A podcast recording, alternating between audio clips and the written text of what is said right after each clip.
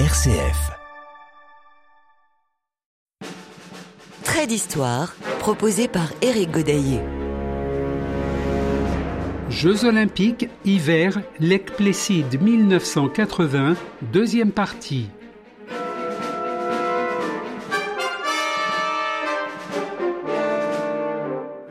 Les quatre principes de l'olympisme tels que souhaités par Pierre de Coubertin être une religion, c'est-à-dire une adhésion à un idéal de vie supérieur, d'aspiration au perfectionnement. Représenter une élite d'origine totalement égalitaire, en même temps qu'une chevalerie avec toutes ses qualités morales. Instaurer une trêve des armes, fête quadriennale du printemps humain glorifier la beauté par la participation au jeu des arts et de la pensée.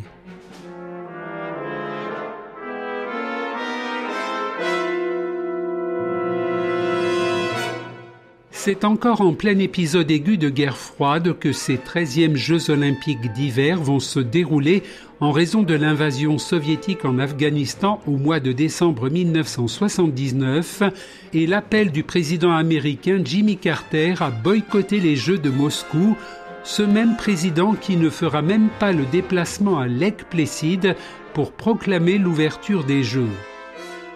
Nous replongeons dans l'année 1980 avec un extrait de la chanson On the Radio interprétée par Donna Summer.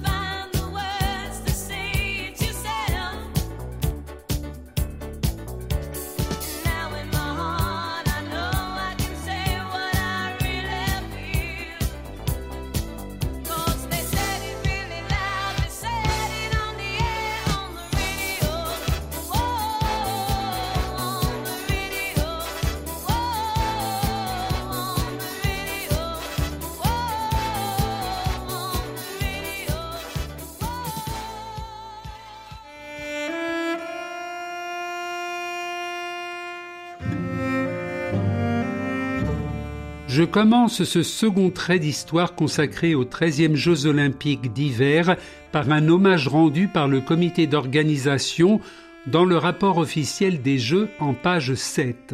Je cite si les 13e Jeux olympiques d'hiver ont eu lieu à Lake Placid, c'est en grande partie grâce aux efforts de Ronald Malcolm Mackenzie 1904-1978 lors de la constitution du comité d'organisation des 13e Jeux olympiques d'hiver, Ron fut élu président à l'unanimité. Il s'efforça de lui donner une bonne structure et de passer en revue les moindres détails.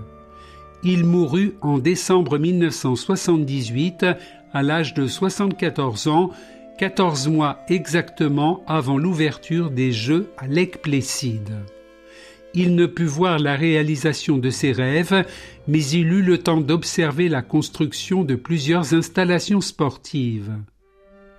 Le sort voulut qu'il mourût juste au moment de la cérémonie d'inauguration du tremplin de 90 mètres, alors qu'il était au milieu de la montagne.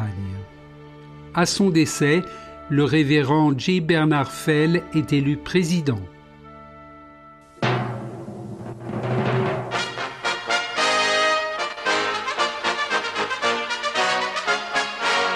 Malgré les problèmes politiques qui empoisonnent le climat, la protestation des athlètes logés dans les cellules de la future prison d'État, l'équipe de Taïwan, refoulée pour non-respect des prérogatives du CIO concernant son appellation, son hymne et son drapeau, nous arrivons enfin au jour J de l'ouverture officielle des 13e Jeux olympiques d'hiver.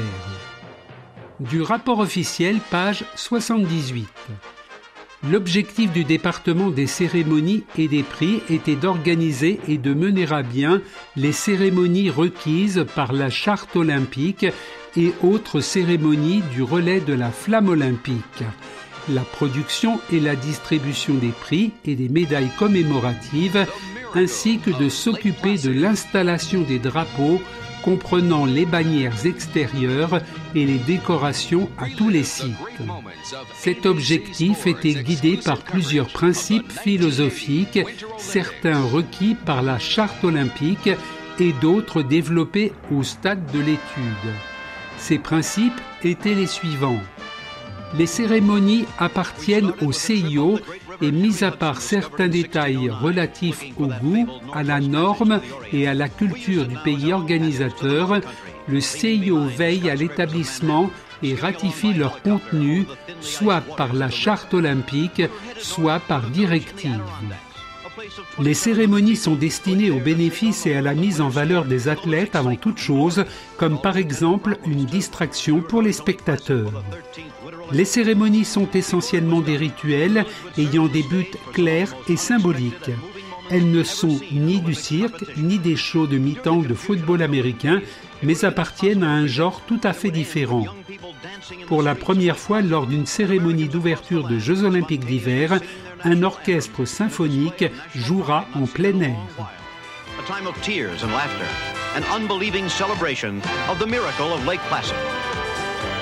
Trait d'histoire RCF. Jeux olympiques, hiver, Lake Placid 1980, deuxième partie. Encore quelques chiffres relatifs à l'organisation des Jeux de Lake Placid. Les sommes sont exprimées en dollars. Construction du stade de la cérémonie d'ouverture, 550 000. Drapeaux, bannières et mâts installés, 510 000. Construction et mise en place des décors, 200 000. Tour pour la vasque olympique, 120 000. Feu d'artifice, 100 000. Parcours de la flamme olympique, 25 000. Pour la première fois dans l'histoire des Jeux d'été ou d'hiver, un petit groupe de porteurs de torches est responsable de tout le parcours du relais. Le comité d'organisation choisit 26 hommes et 26 femmes représentant chaque État des États-Unis ils se sont relayés pour porter la flamme sur une distance de 1600 km et participeront à la cérémonie d'ouverture. D'ailleurs, cette cérémonie commence par l'arrivée d'un groupe de personnes portant des drapeaux olympiques.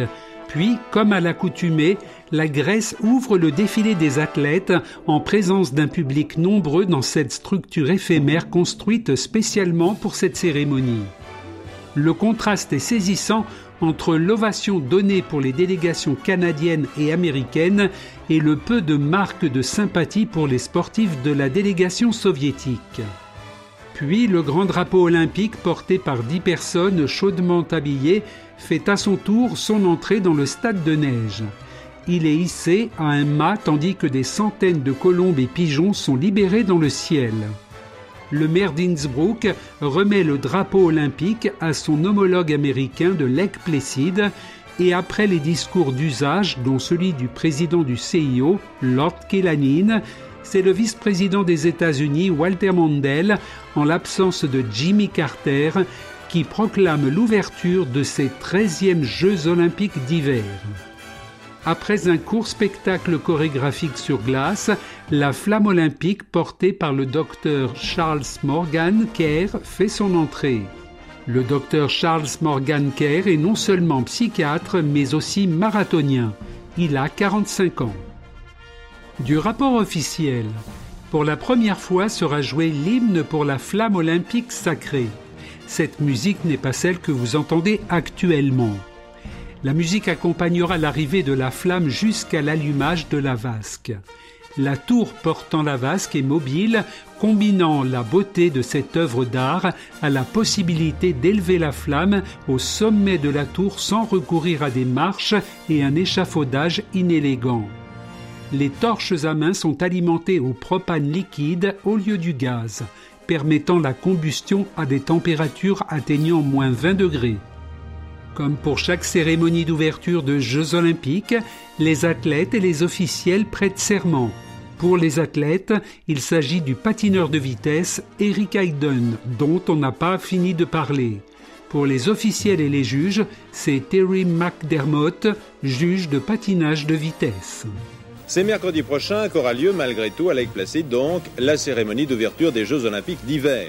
Jeudi 14, ce sera la première discipline alpine avec la descente et les épreuves s'enchaîneront sans interruption jusqu'au 24. Lors de l'épisode précédent, je vous ai parlé des premières rencontres de hockey sur glace. Je vais continuer dans ma lancée et vous parler du miracle sur glace de Lake Placid. Il faut savoir que jusqu'à maintenant, les soviétiques sont quadruples champions olympiques en titre. L'URSS a remporté tous ses matchs de groupe 16-0 face au Japon, 17-4 face aux Pays-Bas, 8-1 contre la Pologne, 4-2 face à la Finlande et 6-4 contre le Canada. Les États-Unis, excepté le match nul 2-2 avec la Suède, a gagné tous ses autres matchs. 7-3 face à la Tchécoslovaquie, 5-1 face à la Norvège, 7-2 face à la Roumanie et 4-2 contre la RFA. Dans la poule finale, Finlande et Suède font match nul 3-3. L'URSS bat la Finlande 9-2 et les États-Unis battent également la Finlande 4-2 il ne reste qu'une rencontre, celle qui est la plus attendue du tournoi à plusieurs égards, États-Unis-URSS. Here we go as the game is underway. The Soviet Union in red and the United States in white. The Americans doing that well thus far against the Soviets. Du site hockeyarchive.info extrait. La récente invasion de l'Afghanistan par l'armée rouge amplifie encore la guerre froide et l'hostilité du public envers l'URSS, d'autant que le président américain Jimmy Carter vient d'appeler au boycott des JO d'été à Moscou. Ayant concédé le nul face à la Suède, les États-Unis doivent battre l'URSS pour espérer une hypothétique médaille d'or. Mais en vérité, personne n'y croit. Cette équipe soviétique est au sommet du hockey mondial. Alors qu'attendre des joueurs amateurs qui ont d'ailleurs été écrasés 10-3 en amical par ces soviétiques à trois jours de l'ouverture des JO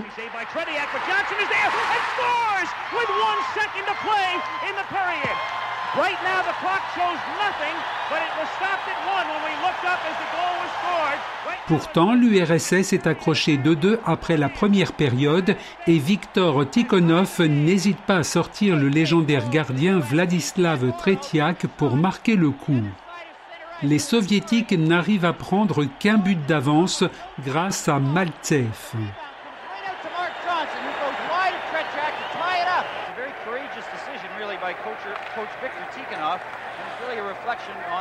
La suite du match, la voici. Suite à une faute de Krutov, les Américains en supériorité numérique égalisent avec le tir de Johnson. 3-3.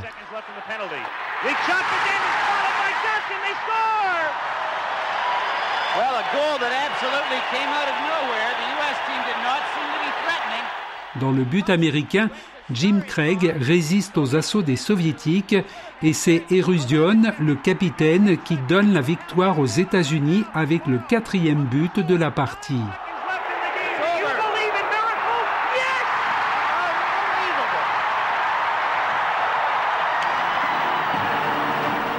Les professionnels soviétiques sont battus par une équipe de joueurs universitaires et perdent leur titre olympique.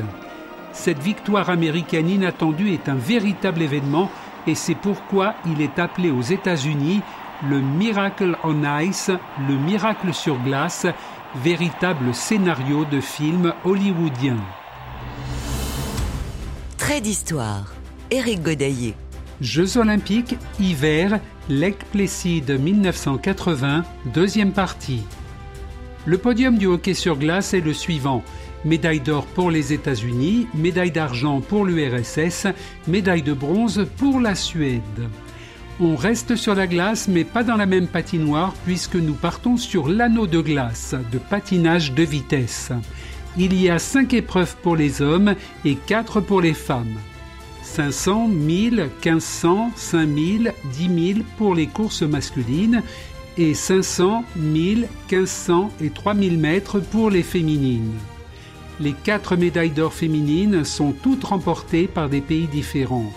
Le 500 mètres par l'Allemande de l'Est, Karine Kania, le 1000 mètres par la soviétique Natalia Petrushova, le 1500 mètres par la néerlandaise Annie Borkenk et le 3000 mètres par la norvégienne Eva Jensen. Les Américaines ont décroché deux médailles d'argent et une médaille de bronze. Gold medal, 500 meters, 38.03, new Olympic record. Gold medal, 5,000 meters, new Olympic record, 702.29. Gold medal, 1,000 meters, 115.18. Gold medal, 1,500 meters, 155.44, despite almost falling. No one, no one, winter or summer, has ever won five individual gold medals in Olympic competition. Chez les hommes, c'est un parcours sans faute pour le patineur américain Eric Hayden. Le 15 février, il remporte le 500 mètres. Le deuxième est le soviétique Yevgeny Kulikov. Le 16, le 5000 mètres. Le norvégien Kei Arne Stenjemet est deuxième. Le 19 février, le 1000 mètres, le Canadien Gaëtan Boucher est deuxième. Le 21 février, Hayden remporte le 1500 mètres. Le second est le même Norvégien que dans le 5000 mètres. Enfin, le 23 février, Eric Hayden remporte le 10 000 mètres devant le Néerlandais Piet Klein.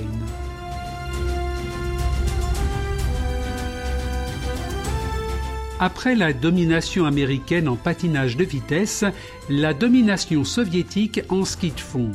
Première médaille d'or le 14 février dans le 30 km pour Nikolai Simiatov. Son compatriote Alexander Savialov prend l'argent. Deuxième médaille d'or le 15 février avec la victoire de Raïssa Smetanina dans le 5 km féminin. Les deux autres médailles vont à une Finlandaise et une Tchécoslovaque. Troisième médaille d'or soviétique le 20 février par équipe dans le relais masculin 4 x 10 km et par ailleurs la deuxième médaille d'or pour Nikolai Simiatov qui ne s'arrête pas là puisqu'il prend de nouveau l'or le 23 février dans le 50 km. Là encore, le soviétique Savialov prend le bronze. La dernière course masculine, le 15 km, est remportée par le Suédois Thomas Weisberg. On termine avec les femmes, avec les deux médailles d'or pour la RDA. 10 km, Barbara Petzold, qui prend une seconde fois l'or avec ses coéquipières dans le relais 4 x 5 km. Journal Le Monde, 20 février, extrait les skieurs de fond soviétiques, hommes et femmes, avaient annoncé la couleur en arrivant dans le petit village des Adirondacks, gagné toutes les courses de ski nordique. Les deux premières épreuves leur ont été favorables. Sur la neige artificielle qui recouvrait alors les parcours du mont Van Hovenberg, les qualités athlétiques des soviétiques faisaient merveille. Mais le ciel les a trahis dans la nuit du samedi 16 au dimanche 17 février, une épaisse couche de neige fraîche est tombée, suivie aussitôt par un froid intense. La piste de neige artificielle, presque abrasive, était devenue douce et glissante, exactement comme celle qu'affectionnent les Scandinaves. Ils n'ont pas manqué pareille occasion de donner une leçon aux soviétiques qui monopolisent le podium dans ces disciplines depuis 1969. Dimanche, dans les 15 km masculins, dès les deux tiers de la course, l'affaire était devenue exclusivement nordique.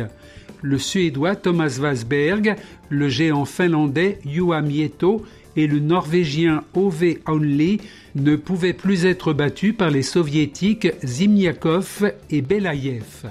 Finalement, le Suédois l'emporta d'un petit centième de seconde sur le Finlandais. Leur second échec consécutif dans le 10 km féminin a dû être plus sévèrement ressenti encore. Certes, l'Allemande de l'Est, Barbara Petzold, qui a gagné l'épreuve lundi 18 février, n'est pas n'importe qui. Sa victoire de lundi donne à la RDA sa première médaille d'or en fond féminin. Barbara Petzold a dominé la soviétique Raissa Smetanina, encore seconde aux 5 km, qui a été surclassée en fin de parcours par deux Finlandaises. Reste que dans une discipline où la tactique de course est déterminante, les soviétiques n'ont manifestement pas su s'adapter aux modifications des conditions météorologiques. Avant de repartir sur la glace pour le patinage artistique, nous allons nous rendre dans quelques instants sur les pistes de la Whiteface Mountain pour les épreuves de ski alpin, discipline dans laquelle les soviétiques sont totalement absents et où un Américain ne prend qu'une médaille d'argent chez les hommes au slalom. Alors, qui se partage le gâteau d'après vous? Vous allez le savoir dans quelques secondes. Trait d'histoire, RCF. Jeux olympiques, hiver, Lake Placid 1980, deuxième partie. Mit der Startnummer 6 geht Annemarie Moser-Pröll auf die Strecke. In Sapporo 1972 hatte sie nur Silber gewonnen. Für die ehrgeizige Österreicherin eine Schmach. Égalité parfaite pour les médailles d'or en ski alpin pour l'Autriche, la Suède et le Liechtenstein. Et peut-être une petite surprise française. Les médailles d'or pour l'Autriche reviennent à Leonhard Stock et Anne-Marie Meuser-Preul, tous les deux en descente. Ingemar Stenmark réalise le doublé suédois en remportant le géant et le slalom. Det här var Sveriges första olympiska guldmedalj i alpin skidsport. En händelse för historieboken alltså, värd både beundran och tacksamhet. À noter la médaille d'argent dans le géant du skieur du Liechtenstein, Andreas Wenzel, qui n'est autre que le frère de la double médaillée d'or, Annie Wenzel, dans le géant et le slalom féminin. Das war bisher der zweite Platz. Aber dann kam noch Hanni Wenzel aus Liechtenstein, die Führende im Gesamtweltcup. Et la surprise, écoutez bien, car c'est le seul moment où je vais citer la France pour un podium, car l'unique médaille de ces 13e Jeux olympiques d'hiver 1980 est celle de Perrine Pellen, qui prend le bronze derrière l'Allemande Irène Eppel et Hanni Wenzel dans le géant.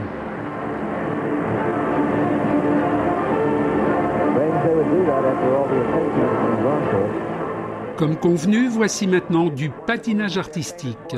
85 participants prennent part aux épreuves. La France n'a qu'un seul représentant, Jean-Christophe Simon. Les couples commencent le 16 février par le programme court et le 17 février pour le programme libre. Le titre revient aux soviétiques Irina Rodnina et Alexander Zaitsev devant un autre couple soviétique, Marina Cherkasova et Sergei Chakray. Manuela Mager et Uwe Beversdorf prennent le bronze pour la RDA. Au pied du podium, un troisième couple soviétique.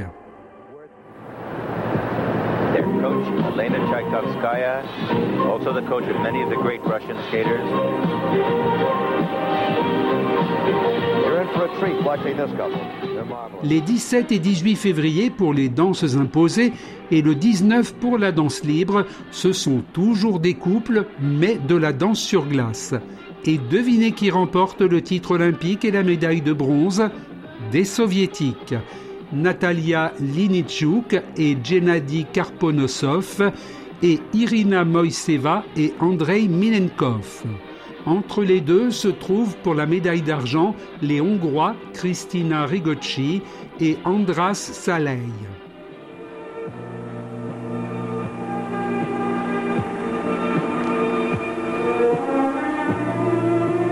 Les hommes débutent la compétition par les figures imposées le 18 février, poursuivent le 19 avec le programme court et terminent le 21 février par le programme libre. Et le vainqueur est... Robin Cousins de Grande-Bretagne, suivi de Jan Hoffman, RDA pour l'argent, puis trois Américains. Charles Tickner pour le bronze et au pied du podium, David Neil Santi et Scott Hamilton. Jean-Christophe Simon se classe 7e sur 17 finalistes.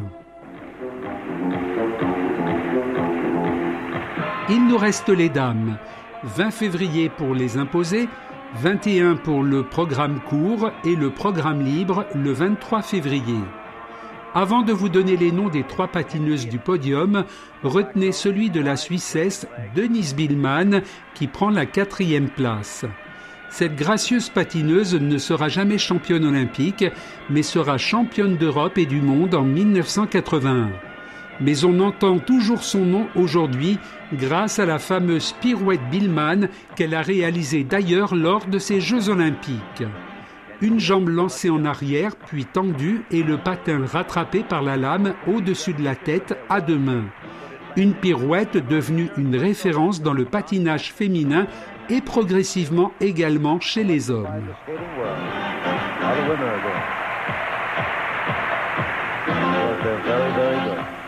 Sur le podium se trouve l'Allemande de l'Est, Annette Pötsch, l'Américaine Linda Fretian et l'Allemande de l'Ouest, Dagmar Lurz.